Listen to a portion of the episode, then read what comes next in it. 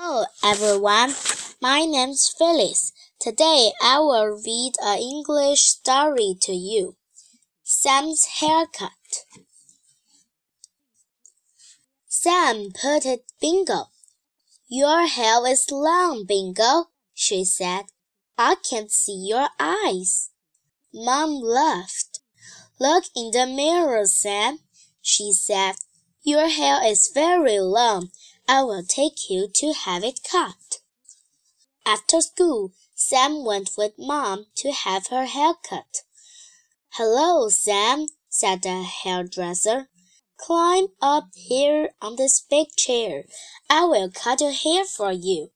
Sam looked at Mom and she looked at the hairdresser. I like long hair, said Sam. All the girls at school have long hair. My new teacher has got long hair too. I don't want to have my hair cut today. The hairdresser said to Sam, I won't cut a lot off. I will cut a little bit off. Then you can see if you like it. So Sam climbed onto the chair. Sam sat very still, and she shut her eyes.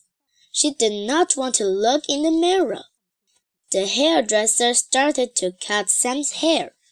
Sam opened her eyes and looked down at the hair on the floor. She looked in the mirror, and she looked over at Mom. Then Sam's teacher came in. Hello, Sam, she said. I'm getting my hair cut today too. My hair is too long. Sam smiled. Sam said to the hairdresser, My hair is too long. Can you cut some more off, please?